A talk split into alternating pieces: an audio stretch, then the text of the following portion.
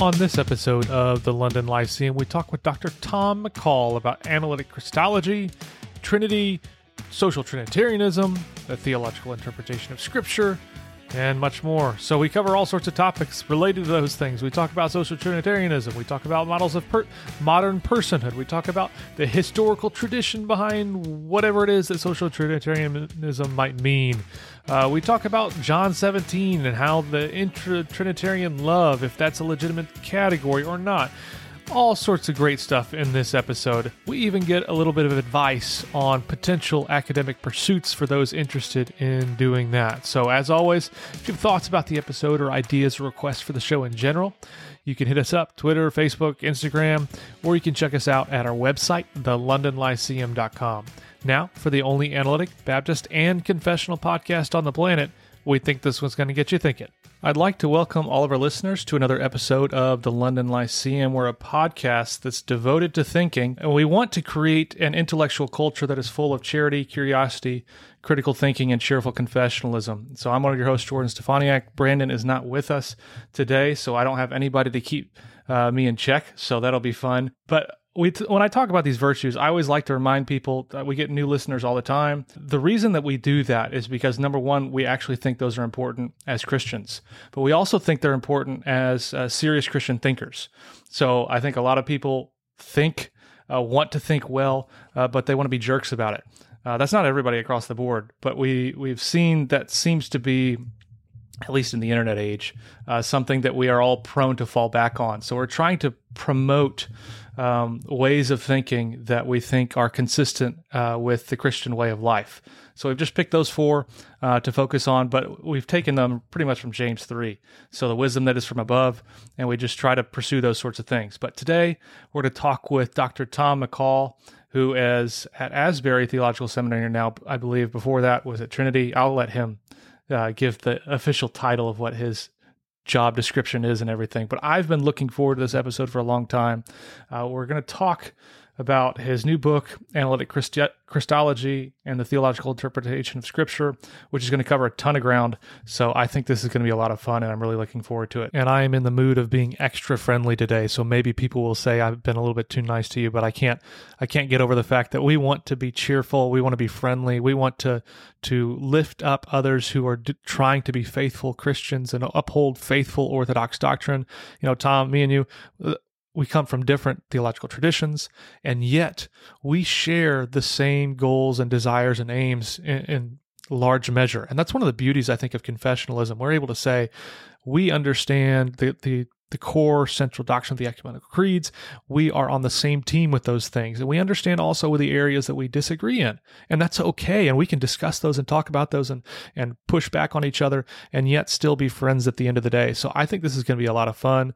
And yeah, I do plan on being extra friendly. I'm going to be extra friendly because I think the Christian faith demands friendliness toward one another. That doesn't always mean agreement. That doesn't always mean shying back from potential disagreement and potential, I guess, debates, but it does require us to be humble, gentle, and all those sorts of virtues. So, Tom, before we get started, those who aren't familiar with you, which I imagine probably a good chunk of our listeners have no idea who you are, the other half probably know you very well. So give me a little bit of description about who you are, and then what is it that got you interested in analytic theology, uh, Trinity, Christology, those sorts of things. Well, thank you, Jordan. It's great to be with you, uh, and I've been looking forward to this for a while too. I'm not very, um, I'm not very experienced in in this format, so um, people will probably figure that out on their own soon enough. Uh, but yeah, um, it's great. To, but it's great to be with you. I, you're right. I teach theology at Asbury Theological Seminary. Uh, I've been here for one year. One year. Well, this is my first year. Um, I taught for one year at Asbury University, and before that, for 16 years at Trinity Evangelical Divinity School, and uh, also have taught sort of off and on regularly, but part time at the University of St Andrews in their Logos Institute for Exegetical and Analytic Theology and um, I've been working in in on areas of Trinity and Christology really since I first began to be interested in in theology at all. These are sort of some of the first topics that grabbed my attention, and they've honestly never quite let go. Although I, have moved to work on other things as well, I I'm just fascinated by these and see them both as intellectually really really challenging, but also as spiritually edifying. And so I'm drawn to them for those reasons. I but um, before I was teaching, I did pastor a church in southwestern Michigan for three years and one in south central Alaska for three years before that.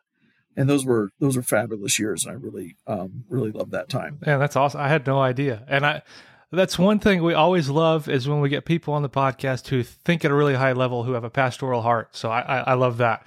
Um, before I, I, ask you any questions about this book and everything, I want to plug uh, one book that we're not going to talk about. is just an invitation to analytic Christology, or not analytic Christology, an invitation to analytic theology.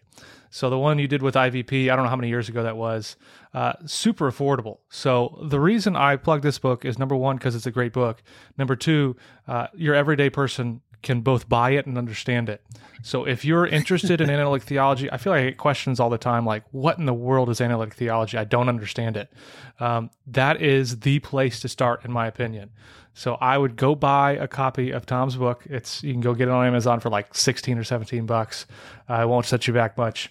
And I think it's it's great because it's it's clear, it's understandable, and you get and you give a lot of t- case studies. So like this is how it actually looks in practice, and here's what we can glean from it. Uh, so I think that's a great book. Now this one in particular that I just read. Um, let me pull it up here. Analytic Christology and the Theological Interpretation of the New Testament with OUP. Um, I think it's a fabulous book as well. So if if if you want to go buy an OUP book, um, I say do it. Uh, obviously, those are big bucks these days, so convince your library to buy it if you don't have the budget for it. But I think there's a ton of ground we can cover in this. You, you cover so much. So maybe we just start with what in the world is uh, the theological interpretation of Scripture, and what is analytic theology, and um, how do these things relate? Because I don't know many people who are doing theological interpretation of scripture with that title who know or care about analytic theology. Well, uh, thankfully, there there is a. I think the next you know half generation or so will will see a change there. Partly because of the the fabulous work that Alan Torrance and others started at St. Andrews. Yeah. Um, Alan's vision of there was just it's just fabulous and and Oliver Crisp and others, a whole bunch of other great people are are carrying that on. But that's intentionally trying to bring together um, theological interpretation of Scripture with analytic analytic theology on various topics. Um, so you ask, what is theological interpretation? Theological interpretation of Scripture. As you know, uh, lots of things, lots of different vessels fly under that flag, and they don't always look the same. So let me just try to be brief, but also, you know, just easy and my understanding of it.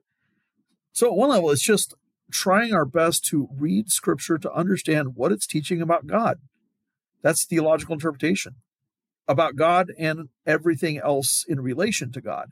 In other words, it's not reading the text of the Old or New Testament in the first instance to try to figure out uh, things behind the text or underneath the text with respect to say authorship or different things. Uh, primary interests are not literary. Uh, literary can uh, readings can be really helpful, in my view, in helping us um, gain a, a, deeper theological understanding. But that's the literary readings are not the point. Um, they're helpful to get to the point, but that's not the point. So, just really basic theological interpretation of Scripture is just reading Scripture to learn what it's revealing to us about God and about everything in relation to God. Now, the way I see it, and, and different people take different views on this, um, I'm kind of greedy. I want the whole picture. In other words, some people take TIS just to be pre critical or pre modern readings of Scripture. And I think that there is a great deal to learn from historic theological interpretation of the Bible. And the more I read of historic biblical commentary, in many cases, the more impressed I am, and the more I think there's the more value I think there is in that. But I don't p- want to pit this against anything done in a contemporary setting. And I, I actually think that recent work, really recent work, um, especially in Pauline studies, but not strictly there, has been really theologically interesting and fruitful. And um, I mean, older, you know, the so-called older Protestant readings um, that still have a life today new so-called new perspective interpretations and and so-called apocalyptic interpretations are all really theologically interesting. And even if I end up sometimes I do, but I end up judging that various interpreters take the wrong turn. In many case, in many cases, for me at least, they they help me see the critical issues better. And so, what what I mean by theological interpretation is again just most basically, what's it saying about God, and what do we learn about God from from Scripture? And to get there, we want, I want the whole range of resources as much as I can access them at least. And that includes both traditional commentary on scripture, that is traditional readings, patristic, medieval, and Reformation, post Reformation readings, which I think are especially good in many cases. And, um, and also uh, late 20th, early 21st century theological commentary, um, and, and just Pauline studies in particular. So I want it all. Now, analytic theology uh, I first got into analytic theology actually kind of before. I remember talking to Mike Rea and Oliver Crisp back in like 04, 05. And we were talking about this thing and like, should we get together? Can we get a conference? The original analytic theology book. I remember us talking together about possible names because, you know, theologians, philosophers, senior, junior. I said, well, I'm on the junior end. I could help you there. Um, so they wanted some, you know, some variety on these things, but we didn't know what to call it. And then sort of the name sort of fell out analytic theology. The reason I was first interested in it, honestly, um, is because I had been reading uh, scholastic theology. Mm-hmm. And then I compared um, reading scholastic theologians with reading late 20th century theologians. And sometimes I thought that, that what was going on in the late 20th century discussions was really interesting. But even when I did, it didn't have the rigor, right? It just didn't have the intellectual um, solidity to it it just wasn't as strong in, in almost all cases, not every, but in almost all cases.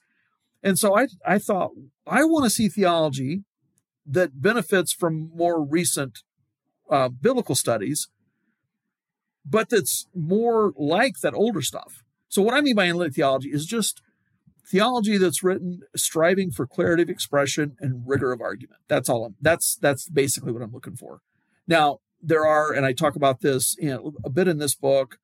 Uh, more so in the book, you thankfully, hey, thanks for plugging the other book for me. But I, I do discuss it a good bit more there. And um, Mike Rea and Oliver Crisp doing their chapters in the original analytic theology book. There, there are ways to get more precise about it, but the the short version is striving for clarity of expression and rigor of argument, and uh, and intentionally appreciating the sort of accountability that comes with that. It's harder to hide when when you're striving for clarity of expression and when you're exposing your arguments to critique. It's also really good for us for for those reasons. Yeah no that that last point i think is especially true um, I know my own PhD supervisor. What he, he, tells me all the time: you need to write airproof write like writing. It's air airproofing your writing is a virtue, um, and there's a sense in which um, he doesn't let me hide anything, uh, and that's I think a good thing because you realize, yeah, what does that mean? I, I actually have no idea. Everybody says that word, but you know, I just kind of threw it in there, and now I need to actually think about it. Um, and it is funny you mentioned scholasticism, how you're reading that in the rigor. At least for me, I know a lot of people have suspicions about analytic theology um, from different quarters, and I think part of that's just because they don't know what it is.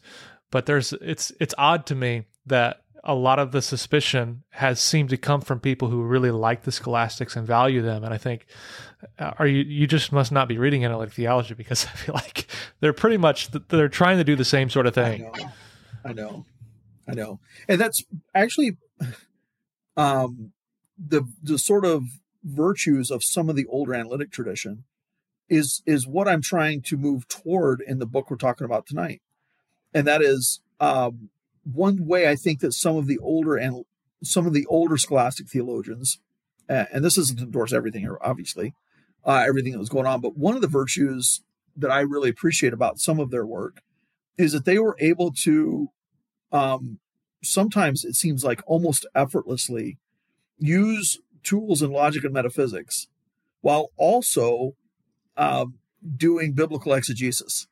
And and in a way that was and there's a third piece in a way that was informed by the patristic and, and, medieval traditions. I'm just like that's a lot going on. And even when they don't do it maybe quite right it's still really impressive work. And by comparison, some of today's analytic theology is really good in the logic and metaphysics side, but less so in this history of doctrine, and less so yet sometimes with respect to to engagement with with Christian scripture. So this is an effort to sort of um, uh, take take a couple small steps in that direction. Yeah, and I think you did a fabulous job of, of putting all these things together. Because, uh, like you mentioned, uh, sometimes people are really good at one one or two things. I think you are really good at a lot of things. So I need well, thanks. I, I mean, I've got a lot. I'm aware of where I fall short. So, you know, I would plug your Arminius book, but I haven't read it. Uh, I want to, so okay. I'm excited to read it, yeah. but I haven't. Um, so, if anybody wants to read about Arminius, go check out go check out Tom's book. Now, this one in particular, you've got a lot of, I think, really interesting stuff in here. One area, one chapter, I, I wanted to focus on um, in particular. Well, yeah, you know, we talked to J.C. Beale, I don't know how many months ago, and you've got a whole chapter on his stuff, and I'd love to get into that, but I, I want to focus on chapter five, I think, for the most part. So you've got, uh, it's called the communion, communion of the Son with the Father. So Trinitarian sort of questions. Um, and you walk through a good bit of, you know, what social Trinitarian is and what it isn't. Uh, and I, I want to focus here because at least in my own um, theological, I guess, tribe or area, social Trinitarian, Trinitarianism is a really big, like, I don't know, almost like a boogeyman word, right? People say social Trinitarianism, but they don't really know what they're talking about or what it means.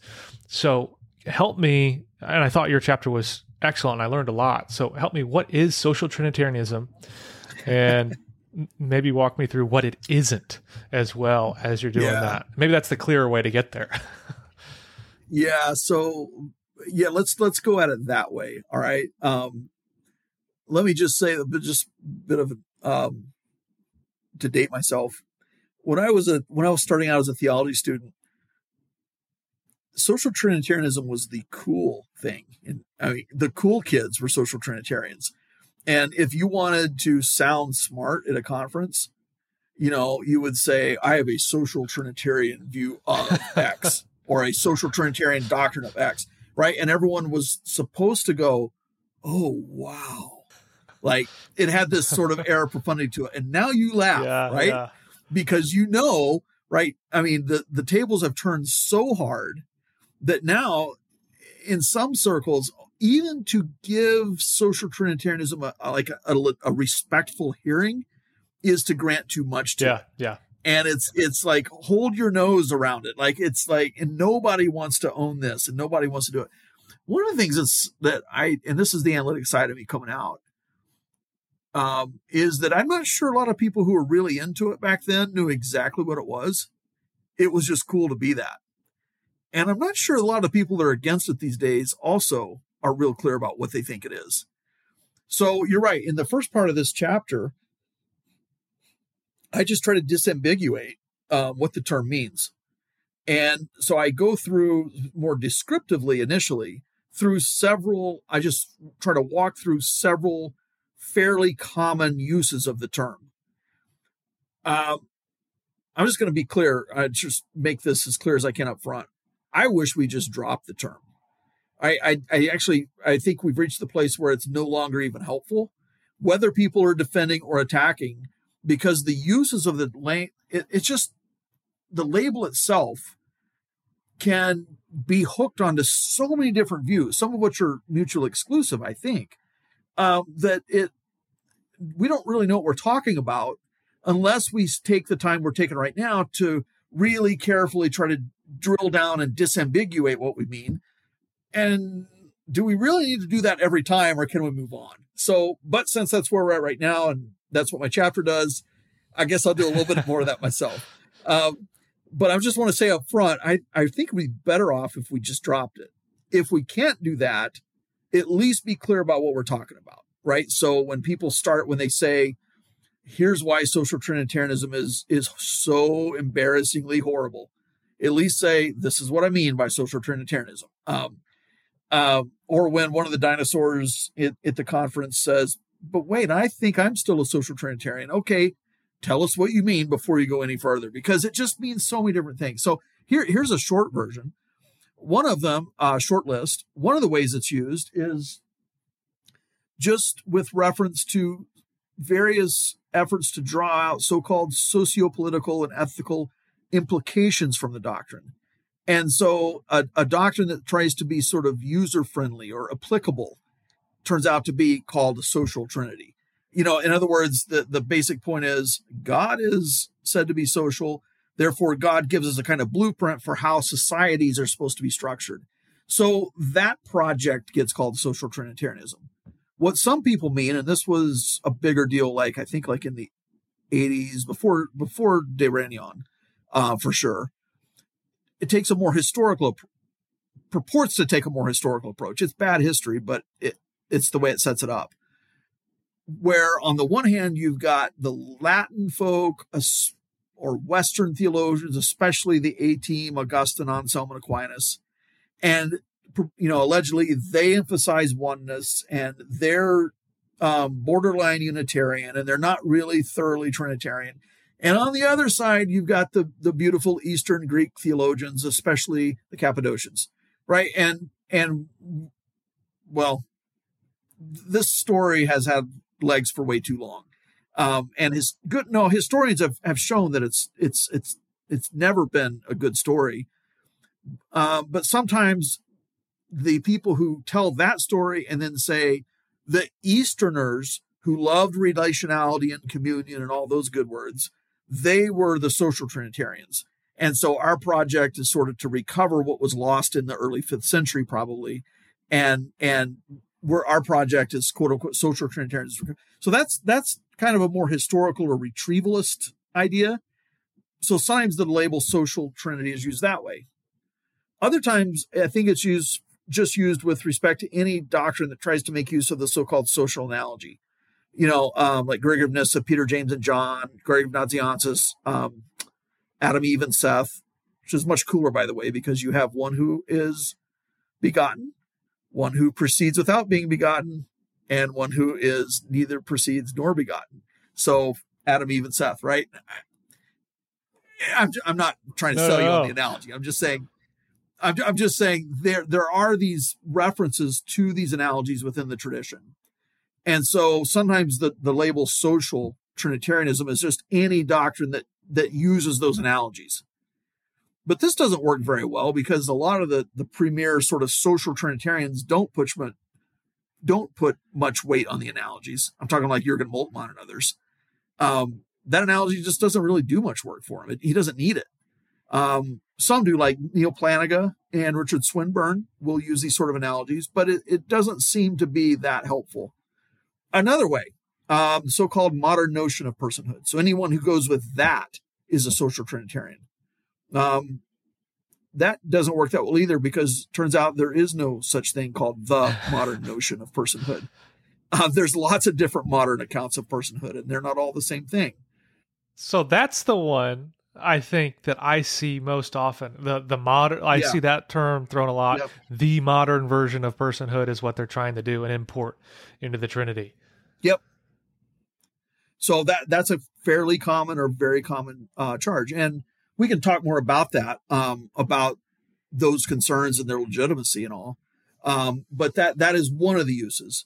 But another time, and this is probably related to it, but I mean, this has come out recently, and and I mean, through the 20th century, we saw it multiple times, but even really recently, like Craig Carter's yeah. recent book, he he does this. So it's any doctrine according to which there's love within the Trinity. Mm-hmm. Is a kind of social Trinitarianism. So now we have another purported definition on the table right? Or another usage, if not a tight definition. So if you think there's intertrinitarian love, that is, you think that the Father and Son love one another, um, then you've got that makes you a kind of social Trinitarian. And I mean, we can talk. Actually, I'm happy to talk a lot. Yeah, I mean, th- as you were talking about that in this chapter, the lo- the intertrinitarian love, I, I do want to camp out there, so I might as well do it right now. Um, the the first names that came to mind for me were Augustine and Jonathan Edwards um, and their conception of the Trinity. And I'm thinking, well, I don't think people who don't like social Trinitarianism want to lose Augustine. I'm not an Augustine scholar, but it seems like from I read his work on the Trinity, it's been four or five years now, but from my memory, he's definitely positing some sort of intertrinitarian love. Is that an accurate view of what Augustine's doing? Is he a social trinitarianism on uh, trinitarian on this view? Well, see, that's the that's the well, for two questions there. First one, yes, I, as I read him, and I think I think it's undeniable. The Father and Son love one another from all eternity, not only in the incarnation. That's Augustine. Yeah. In fact, the Holy Spirit is the bond of love between them. I mean that that is that's who they are. So if one takes any view that according to which there's intra-Trinitarian love to be a kind of social Trinitarianism, well, then Augustine is, and Edwards is, as you say. But here's what's interesting, at least on my reading of this. So is most of the Western Latin mainstream tradition. And uh, I've got a forthcoming article. Um, it's been accepted in IJST, and I don't know exactly when it's coming, but it's it's it's trying to shore up this case a bit more. Awesome. Okay, this this point, so that the Latin and and here's here's the basic um, thesis of that art of that article. It's mostly historical theology. I kind of set it up, and at the very con- at the very end, I say, "Hey, maybe maybe this whole thing's incoherent." That's another project for another day. But here's what th- there is a lot of the tradition that says this much, and here's what it says. On the one hand, um, these theologians clearly have doctrines of divine simplicity. And those are unmistakable. And clearly, in many cases, very explicitly, they insist upon numerical sameness rather than a kind of generic notion of unity. And many of them are explicit about that. And so they'll say, if things like, if we're going to use Peter, James, and John as an analogy, we have to immediately understand it doesn't mean like um, Brandon, Jordan, and Tom. Yeah. Okay. They'll immediately say that. And so they clearly want, have simplicity and insist on numerical sameness rather than a generic notion. That's one side. The other side of it is, and this is this is the this is the argument, and this is uh, in the in this essay, is that again and again they overtly, sometimes explicitly, and sometimes repeatedly and forcefully affirm intertrinitarian love, and it's reciprocal and it's not just in the incarnation and they make these things in some cases very explicit. In other ways is a little bit more muted but it's there. And so it's not just you know augustine and on and sorry augustine and, and edwards sort of on bookends but i mean I'm, I'm arguing it's obviously richard of st victor who doesn't by the way start with three. He starts with simplicity doctrine and ex- develops simplicity and divine perfection and then from simplicity and perfection he actually gets to trinity doctrine and the doctrine of Trinity comes to its perfection in love, which is love between Father, Son, and Spirit. It's a it's and so it's Richard and the entire sort of or at least a big chunk of the Franciscan tradition. It's it's um, Bonaventure certainly. You see it in Scotus. I mean, this I don't think there's anything unusual here. Um, you also see it in the Dominican tradition, and at least I mean, there's some debate. and I don't know how to solve it because I'm not a, I am not and will not pretend to be a Thomas specialist. um, but uh, either a Thomist or a specialist in Thomas. But at least at some points, and Gilles Emery says this, at least at some points in his work, Aquinas clearly has this account. I mean, he's got one place where he says, this isn't in the Summa Theologica, so it's it's not seen as much. But you can see these statements in, for instance, his commentary on John, uh, and in Disputed Questions and in other places. But he'll actually use something like a social analogy. And he'll say, even if, and he hear me clearly. This is for him a contrapossible. Even if it were not the case, contrapossible, of course it is, necessarily so. But even if it were not the case that there is numerical sameness shared between Father, Son, and Spirit, even if it were not the case, they would still be, he says, united in love. Hmm. That's a pretty strong statement. Yeah. I mean, Bonaventure will actually go so far as to say, um, he'll actually use this analogy. Um, he'll say, We have one who loves and one who is beloved, and they produce a co lover and co beloved. And his analogy is a nuptial picture. I mean, that's stuff. I mean, that's the kind of stuff that's going to get you thrown out of uh, thrown out of the club these days. if you're, you know, out of the, you know, if you're a classical theist, right? And this is Bonaventure. Alexander of Hales has got similar statements. And then if you move forward to the, some of the Reform scholastics, you see the same sort of thing. Um, Johann Gerhard on the Lutheran side, Petrus van Mastricht, mm. Amandus. Mm. I mean, these these are theologians who um, who overtly affirm um, intertrinitarian love, and some of them even making use of these sort of analogies, and some of them using even nuptial language to talk about this as a not as a direct right. They're very they're very clear. Uh, this is not a univocal use of of religious language, but they'll still use these sort of really robust analogies. Now they do this on the other one hand, and by this I mean these affirmations of divine love, and they hold a divine simplicity. So here's my here's my here's my actually uh, I'm getting kind of I get kind of frustrated by this. You could probably tell even now. What what worries me is that we we're here in the early 21st century we're sort of picking sides. So it's either you're on the intertrinitarian love team or you're on the divine simplicity team. This is what you're supposed to be, right? Either you're a classical theist or a or a social trinitarian by by the by these loose and sloppy definitions or usages.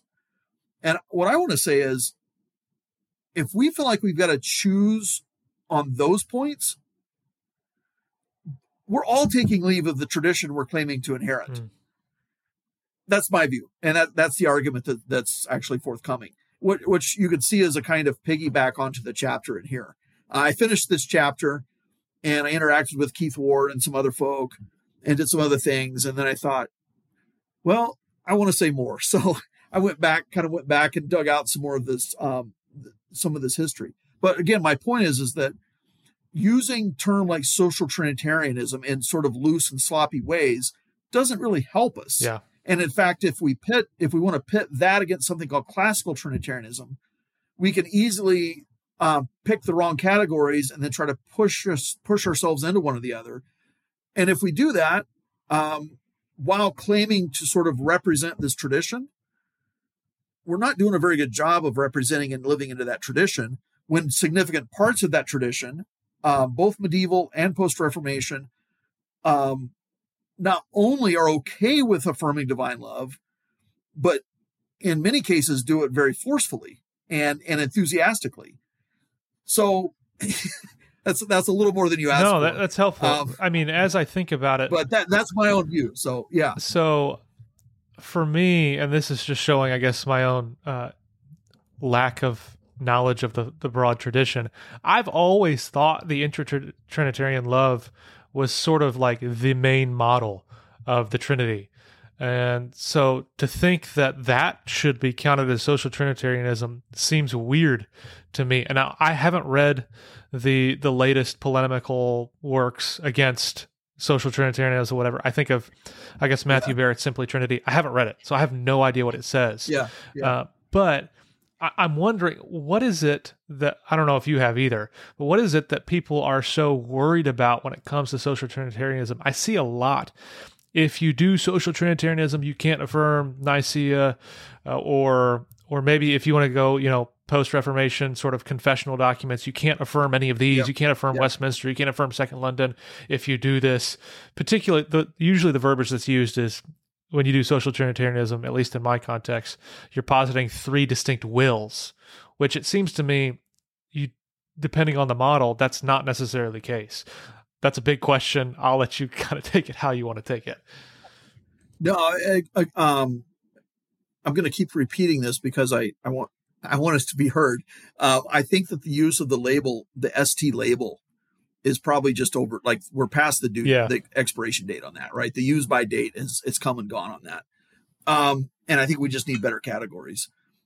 So if we are going to use the social, right? If we're going to insist on using that, what I what I suggest in this book is really I'm just echoing what Mike Rea and I did over a decade ago, was to say, okay, let's think about it this way. And here's a narrower way uh, Father, Son, and Holy Spirit are of one essence, understood in the sense of a kind of generic essence, right? Not in the sense of numerical sameness. And so, properly understood on that view of social trinity, the central claim of Trinitarian monotheism is well, there's one divine nature, there's one, there's one divine kind.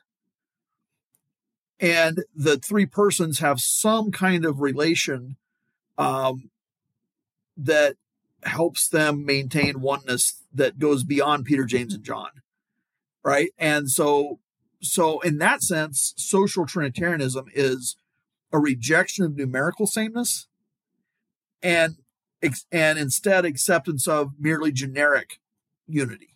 Okay, um, I I'm just going record. That's not my view, and um, I don't actually think that's a good way forward. And the there there's a question you just asked: is, Could that view still be consistent with the creeds or or the confessions? Um, that's a good question. Uh, I think maybe by the letter, but not by the spirit of the people who were involved in framing those and then defending those, because again and again they're just not doing that. Um, now, if by social trinity we just mean something like the love stuff we were talking about, then my, I mean, you ask me, I'll tell you what I think. Yes, of course, um, an account of of divine persons who love is consistent with the creeds and confessions. And again, I think I've got historical receipts to back that up too. Um, in, a, in other words, like this isn't uh, an imposition of something, say, 17th or 18th century modern um, back onto the third or fourth or 12th or 13th centuries. It just, it isn't. It was there already. That's my that's my view. So, so, walk me through a little bit. I, I, I want to make sure we get some time airtime on this. You you spend some time working through John 17 and how this works in our, I guess, understanding of the eternal love and the Trinity. So maybe just walk me through what John 17 teaches us regarding this. And then, you know, we can ask, does this entail things like polytheism? Um, and can we possibly affirm this in a Trinitarian love? And not get tagged with the term social trinitarianism. I mean, you keep saying let's not use the term, so maybe I just want to dump the term now because it does seem. I think you're right. It's it's almost more of a it's kind of like a guilt by association thing. Uh, it's it's not really a term with any defi- definable content as much as it, as much as it is a derogatory sort of thing, where you're on you're outside the club. Yeah. So what I'm trying to do, and again, I'm I'm under no illusions that we're going to have this talk on this podcast and everyone's going to be like, yep, let's just no longer use the term social trinity, right? It's, that's just not going to happen. Yeah. So, you know, I, am I'm, I'm pretty realistic about that one. As, as, great as you and I are in this conversation, it's probably not going to be authoritative for people. So I, I, I get it, right? It, we're going to be stuck with it for a while. So then I just say, well, let's at least please be clear about what we're talking about. So what I try to do in this book on the, the issue of John 17 um, or my appeal to John 17 here is basically to say um, what I've just said, what I was saying a few minutes ago about how intertrinitarian love is not a foreign concept in the mainstream Latin tradition. And you can find it in Dominicans and Franciscans, in Lutherans and Reformed. It's just, it's there, right? Um, it's, and it's robustly there. It's not a one off here or one off there. It's, it's all over. Well, what I'm trying to do in this chapter is say, um, it's not just there. Hey, look, what do you know? It's also in John's gospel, right? So look in John's gospel and you see, you see the roots of this. And if there may have been some of the tradition that, like arguably Richard, um, who thought we can, we can sort of reason from perfect being theology to mutual love if some of the people in the tradition did that, I think that most of the time when they made these affirmations, I think at least a good bit of the time, maybe maybe the big majority of the time, they're actually doing so because they were reading John 17. And and and I think so they were getting this for a good reason. So what I just try to do here is just revisit this and say, um, in John 17, uh, we don't get much, and I don't want to overread it and overconclude. We really don't what I think we get is this little window opening, right? Just this little window opening that offers this really fleeting but precious glimpse into what Jesus refers to what they had, quote, before the world began. And what we see there is, I don't know what to say it, it's mutual love. Yeah. The love with uh, with which you loved me before the world began. And so, what I'm trying to do in this part of the chapter is just sort of solidify that and sort of uh, say that's what's going on here. Um, and so, this isn't um, an imposition. Um, it, it's actually a lot more awkward for Trinitarian theology than if we didn't have it, because conceptually things would be neater and easier if we didn't have this. I'm just talking about sort of from a philosophical or, you know, sort of dealing with the quote unquote logical problem. It'd be neater and easier to deal with if we didn't have this, but we do have this as a part of Trinitarian theology. I think because it's just in the gospel witness. Yeah. So one question I, I want to to bug you on as well is thinking through, I guess, the possibility and or I guess not the possibility, but the, the challenges that might come along with more of a Latin traditional Latin model. So I'm thinking of let's just say the Thomistic model, uh, for instance. It seems to me that those sorts of models require relative identity to work. So maybe if you could explain to me what what relative identity is and is it actually something that is workable because i think most people who want to say yes latin trinitarianism is, is the way haven't thought about relative identity so help me think through what is relative identity is it actually workable on for that model of the trinity yeah well so someone like um someone who helped sort of recover this um this this kind of logic like Peter Van Inwagen, um, I mean, the way he explains is to say is X the same as Y is an incomplete and ill-formed question. And on quote unquote kind of classical logic, that's a great question. And it and you should be able to answer it, right? If you have any grasp at all of X and Y, you should be able to answer it. Uh, PVI says, well, not exactly, because you you can only answer this. You can only answer the question: Is X the same as Y? Is X the same what as Y? And and once you start to clarify that, you open up at least space for the logical possibility. All right, and I don't I don't think PVI in his older work was trying to give us a full metaphysical model. I think he was doing something more modest, just a, a it's more strictly logical. Um, but at least you open up the logical space that maybe they're the same, X and Y are the same with respect to one uh, indexical, but distinct and different with respect to another. And so he says this is how this works with Trinity doctrine. They're the same God, but distinct persons. Um, the Mike Rea earlier has argued, um, and I haven't actually talked to the Mike about this for a while.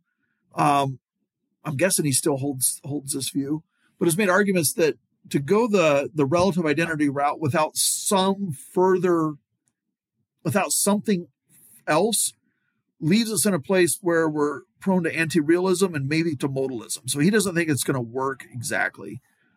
And I'm sympathetic to that. But then what Rea and Brower and others do um, is reach for a version of the logic of relative identity that re- wants to maintain numerical sameness but without identity. Now, the way Brower and Rea do it is through a an um, a use of something like something like it's not obviously not material constitution because not God's not a material object or material being, but something like the the logic of relative identity as applied to um, material objects and particularly the constitution. Um, I so now how we, you're asking the question about how does that map onto this Latin tradition we've inherited. And I, um, it's tricky because at least this is my reading currently. And I, I, I mean, there are people who study the, tr- there are people who study medievals and that's, that's it. That's their life. And I need, I need their help, um, to do better than I do. So, but as I understand it, what is really widespread in the, in the Latin scholastic tradition is a commitment to numerical sameness rather than a, a, a sort of generic or looser account. It is numerical sameness, but it's obviously also always without identity. The Father is not a, identical to the Son. So, um, but by my lights at least, they all affirm that, or that's a main, very mainstream view. But they don't, in many cases at least, reach for the something like this analogy of material constitution. That seems to be much more rare. Um, probably in Peter Abelard, whether or not that's a good thing in its favor is, you know, right? But um, so numerical sameness, yes, but the the material constitution analogy, not so much. Um, at least as far as representing the tradition. So that leaves us with this sort of uh, question that you just asked, and I think I think we need more work on this. My own view right now is that um, I don't see why it doesn't work, um, or why it can't work. Let me let me say that. So I'm playing defense right now. I don't see why it can't work, and and so I need someone to show me that it can't before I'm going to just say it's it's an incoherent mess. Um, I know there are people who are making that case now. I do have a worry. You mentioned you mentioned Thomas Aquinas in particular, and I here's where I do have a concern. Um, it's with his with his particular doctrine of divine simplicity, and that one does worry me a lot with respect to how that fits with Trinity doctrine.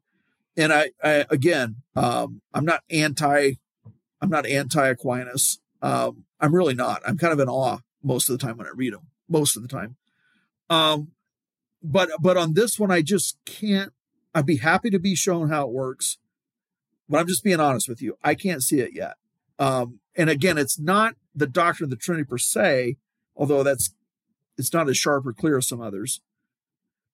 It's not the doctrine of the Trinity per se, but it's the doctrine of the Trinity when allied to his doctrine of simplicity. And the the problems there seem serious enough that I'm not super optimistic. Uh, they also seem obvious and glaring enough that I keep thinking surely he had more to say, and I just don't I don't see it yet.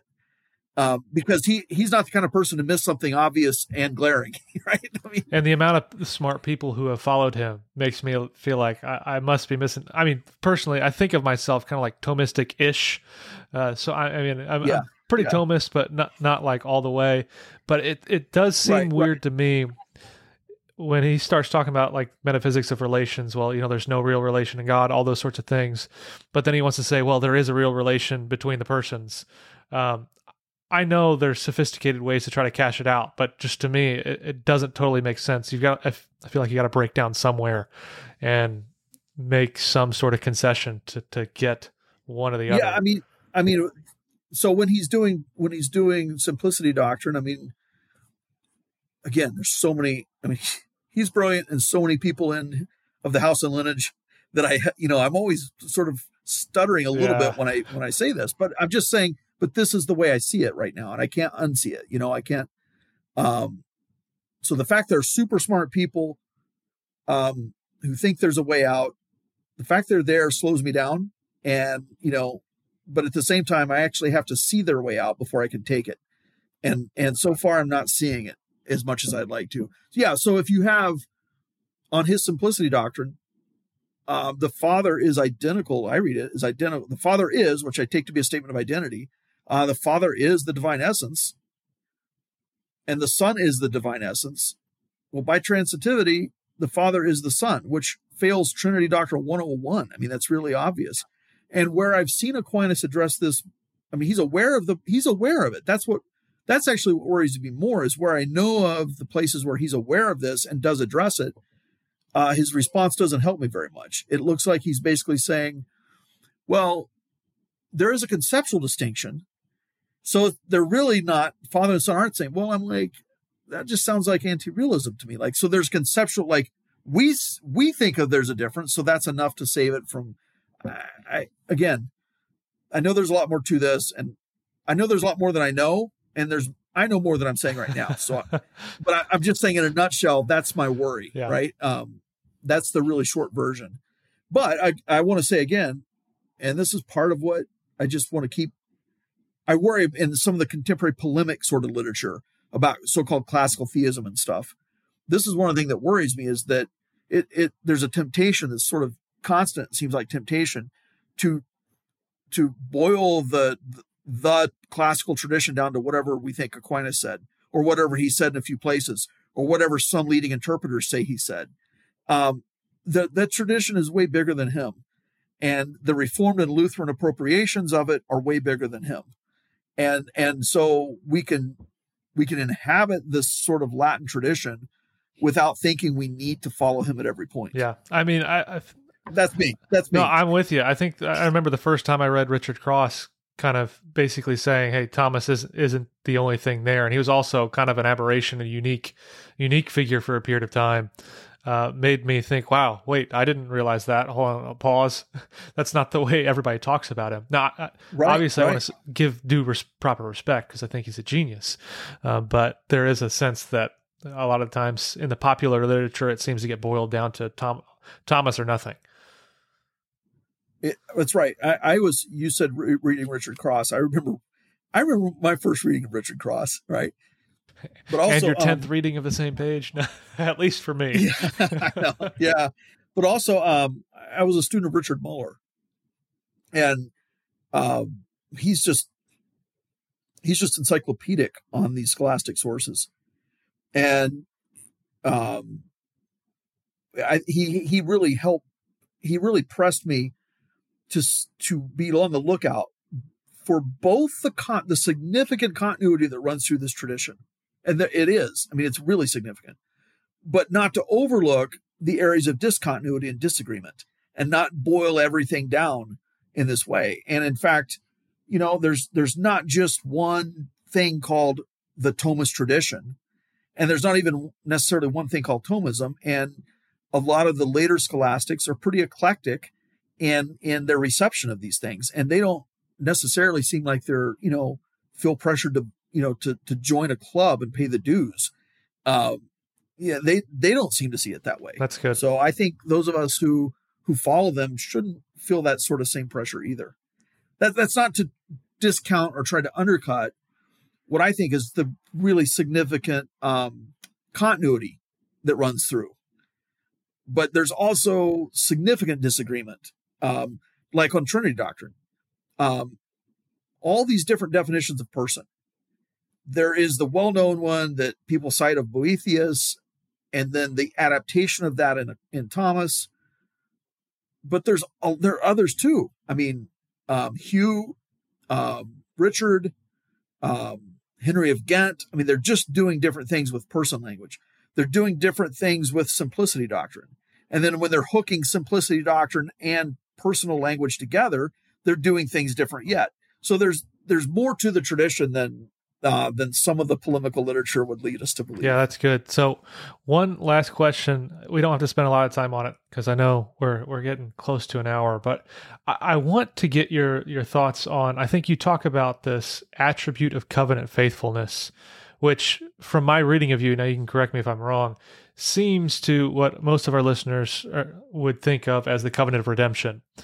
So I think at least in I don't know the last five years or so, it seems to me that there's been almost like uh, a fear of the covenant of redemption sort of language, and because they think this posits some sort of polytheism or panentheism or pantheism or something like that. So I guess number one question is your language of attribute of covenant faithfulness either synonymous or close to this and if it's not, uh, what's the distinction? And then does that cause problems that are not monotheism? That's a good question. So, um, yeah, I'm not a big proponent of the Pactum Salutis uh, myself. I well, I come from a, a, a theological tradition that don't that doesn't make a lot of it. Um, there is an argument that Arminius is one of the sort of early uh, proponents of it, per, of the Pactum Salutis language and, and concept hmm. per se, which is kind of an interesting twist if that's true. Um, anyhow, um, but it's still not sort of a big part of my own sort of theological heritage. And um, but my my cons- the concerns I would have with it um, wouldn't be the sort of worry that it it turns into a kind of polytheism or entails a kind of polytheism. I, I really don't have that. Um, um, I mean, I know Barth says that pretty forcefully. I mean, Barth says everything forcefully, but uh, I know Barth and some some people of the house and lineage of Barth have that worry. Uh, my my concerns would be slightly different. You know, they would be placed otherwise. Um, but again, this isn't. It's just not something that's a big part of of what I mean. Now, when I when I talk about covenant faithfulness, what I what I want to say is not that a covenant is essential to the divine life as such, right? But that God's here's what I here's what I want to say at least, whether or not I say it well um, or adequately. What I want to say is that holy love is essential to God of the divine essence. Um, and by essential, I mean you can you can run that in the contemporary um, modal sense if you, if it makes it easier. In other words, there are no possible worlds. Um, there are no possible worlds in which God exists in which God does not exemplify holy love between the divine persons. Okay, and um, then therefore, because it's essential to God, anything that God does ad extra is going to um, is going to flow from that. That that's what I'm trying to say. Uh, it doesn't mean that He has to create a world, an external world, but if God does, it's going to re, it's going to reflect that. And then what I and here's what I here's what I love about some of the some of the older some of the older uh, Protestant theologians, and also some of the some of the recovery of this. I don't think they mean it as recovery per se, but some of the recovery of these themes by recent New Testament scholarship, and and here like people like Tom Wright and others, who who see this theme of covenant, and find it find it powerfully um, woven throughout as a as a thread throughout the canon of Scripture, and I say yes and amen, and that is that sort of covenant. In other words, the God whose nature is holy love, whose essential holy love, creates from that and for that, not out of necessity, but out of um, but out of freedom. But having created that, commits um, commits himself to it in this relationship of covenant, and that's why we see these sort of uh, what I'm. That's why we see the the development of this culminating in Christ as the climax of the covenant. Again, to use one of one of Tom's phrases. Um, and what I'm trying to do here is to say, among other things, to say again, this is one of the this is one of the sort of bifurcations we sometimes get in contemporary theological circles. We don't like this older, stodgy, metaphysical, perfect being theology. We're into covenant. And I just say, why would we have to choose? Like seriously. And when we read, um, when we read, for instance, book of Hebrews, the language of covenant and the the point the pointing back to Genesis, well, whether it's 15 or 18 or exactly where it's going, um, it's going somewhere back there. And either way it's going, right? Either place it's going, it's going to God saying, There is no one greater by whom to swear. You know, if that's not perfect being theology, it's getting pretty close so you get all the themes that the contemporary biblical theologians like in the book of Hebrews temple, covenant, Israel, right? You're getting all of this. Um, you're getting all these these themes that are so dearly beloved by biblical theologians, theological interpreters of scripture. And I'm saying, I want to say amen to all that. But I think, why would one pit that against the very thing that it points toward, which is this exalted notion of God as this perfect being. Mm-hmm. Yeah, no, I I totally agree. That's what I mean by that, though. Yeah. yeah okay. Yeah. That's, so that's helpful. So one thing I do want to ask that's totally not related to Trinity or anything is we have I think a good amount of listeners who th- they're students or they they want to learn more and they want to study in their future. Do you have any advice um, so I think we got a lot of people who are like they want to be in the this great tradition of, of the church, and a lot of them want to do like they're intrigued by analytic theology. They want to do that. How do you think best to meld that? Should they go down a philosophy track? Should they go down a historical theology track? Um, what is your advice on those sorts of things? That's a great question. Can I, can I just back up and at the sound at the risk of I at the risk of sounding like overly pious or whatever, but I I I just I believe this. I want to say it. Uh, first advice would be to pray and go to church, mm. and and preach. Uh, find some way to proclaim the, these truths, and and to share them, and to to live live in them and live them out. Um, again, I know we are all assuming all that, but it's not always safe to assume. Yeah, and and I, I really mean that. Now, whether I mean you know, unfortunately, you know, uh, academic pipelines are are plugged and field is super super crowded. And he's just i feel like duty bound to remind everyone of that. And even if it's discouraging. But i don't mean to be discouraging particularly like especially if if one wants to study further believe me i want to encourage it especially if it's analytic and confessional and all that all the good stuff.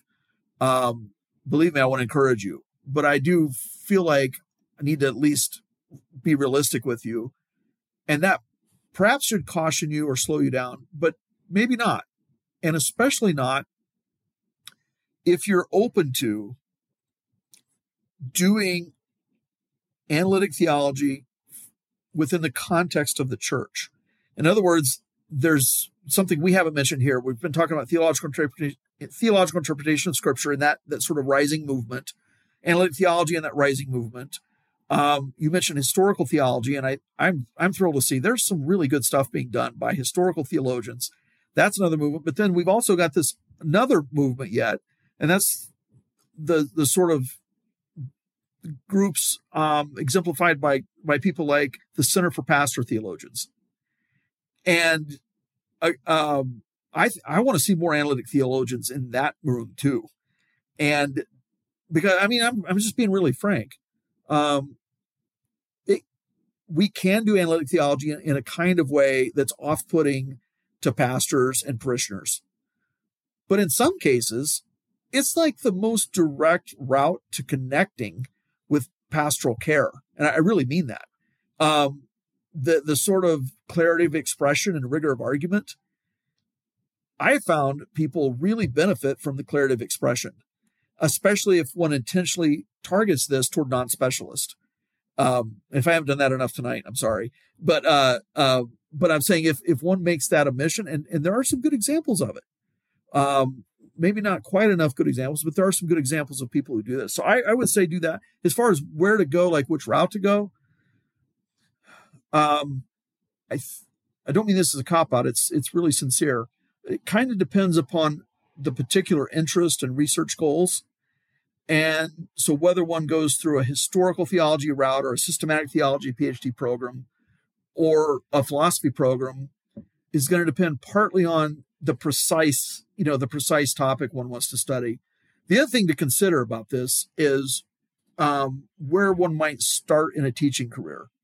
So, like when we're doing our discussions right here, I mean, our the last 50 minutes, we've been talking partly biblical exegesis and partly historical theology, a good bit of historical theology, and partly logic and metaphysics, you know, relative identity and stuff. Well, these all come together sort of at the top of the discipline, if you will. But it's quite different when you're in, anticipating teaching, uh, say, freshman uh, students, because in those cases, uh, a intro to Bible or intro to OT or NT, or an intro to Christian thought, beliefs, or theology, or an intro to philosophy or or baby logic class those are all going to look really different. And so, one question just to ask yourself if you're thinking about pursuing a kind of analytic theology project is just to step all the way back though and think, where would I be most passionate about teaching if if if I land a teaching job, coveted and rare though they are, and I'm teaching um, freshman and sophomore in gen ed courses? what would I prefer? Like, where am I going to be most excited about? What am I going to be most excited about teaching there? Because at that level, the the the disciplines are further apart than they are when once once we get to a, a kind of um, specialized topic like metaphysics of the Trinity or something like no, that. That's that's awesome. That's really helpful. So, Tom, do you have anywhere on the internet that people can go find your stuff and say, I want to follow the work that you're putting out um, and keep up with it other than just Googling your name? No.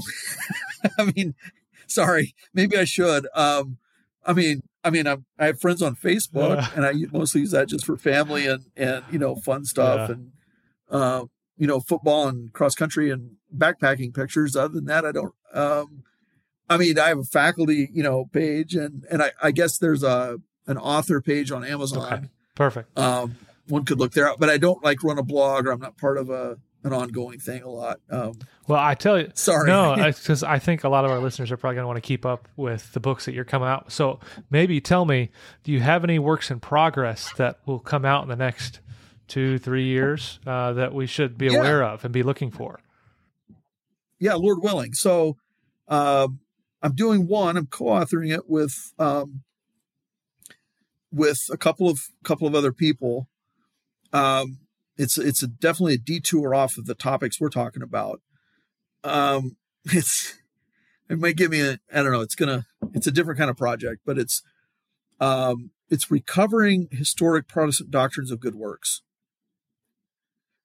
and particularly drawing from um, Protestant scholastics, and especially the Reformed scholastics more, and looking at how they thought about good works. And it turns out they thought about them very differently than a lot of 20th century North American and 21st century North American evangelicalism. Like, like really, really differently. Like, like Francis Turretin asks and answers the question, are good works necessary for salvation? We affirm. And, and when it comes, if you, you dig deeper, because of course they're always going to dig deeper, um, he wants to say not for justification per se, but for for salvation considered broadly, absolutely yes. Mm-hmm. And uh,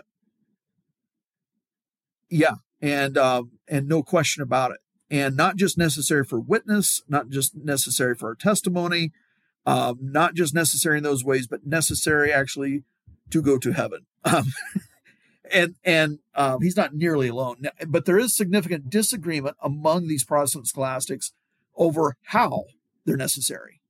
And some will say necessary with respect to um, as a condition. And then they'll talk about what kind of condition, even. Some will say necessary with respect to cause. And then they'll talk about what kind of cause. Um, they really do. Uh, these are good works are a, rightly understood for many of the Protestant scholastics a cause of hmm. salvation. Mm. But of course, uh, it a whole lot hinges on what we mean by yeah, cause because otherwise you're right back either to Catholicism or you're all the way back to Pelagianism, and they're they're very well aware of that.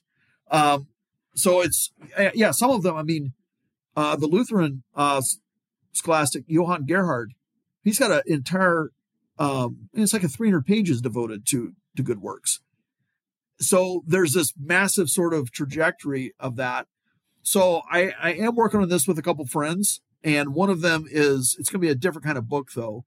Um, it's not going to be the book that probably we should come out first, which should be like a major university press monograph that just sorts all this stuff out in great detail. That, that should probably come first. We're not doing that. Instead, what we're doing is I'm doing some of that work.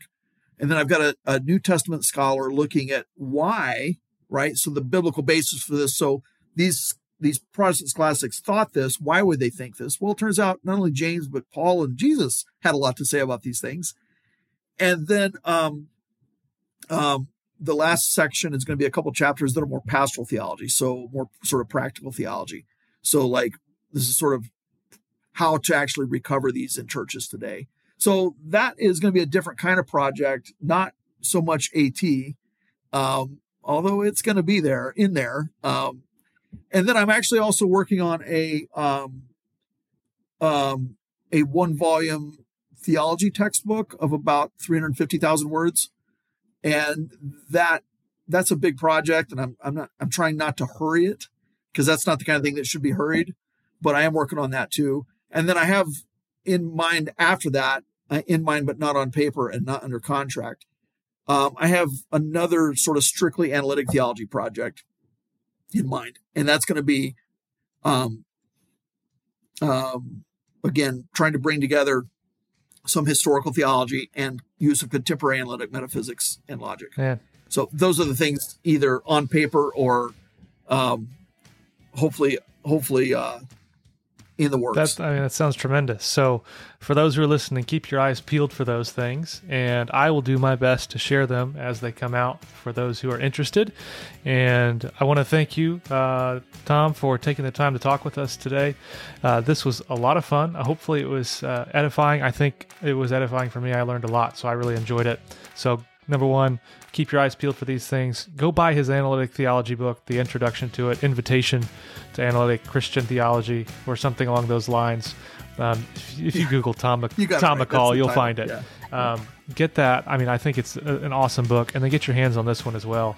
I think there's a lot of really helpful stuff in here. So, for those who've been listening, thank you for tuning in to the only analytic, uh, confessional, and Baptist podcast on the planet, and we'll talk to you guys soon. Get ahead of postage rate increases this year with Stamps.com. It's like your own personal post office. Sign up with promo code PROGRAM for a four week trial plus free postage and a free digital scale. No long term commitments or contracts. That's Stamps.com code PROGRAM. Everybody in your crew identifies as either Big Mac Burger, McNuggets, or McCrispy Sandwich. But you're the filet fish Sandwich all day. That crispy fish, that savory tartar sauce, that melty cheese, that pillowy bun. Yeah, you get it. Every time. And if you love the Filet-O-Fish, right now you can catch two of the classics you love for just $6. Limited time only. Price and participation may vary. Cannot be combined with any other offer. Single item at regular price. Ba-da-ba-ba-ba.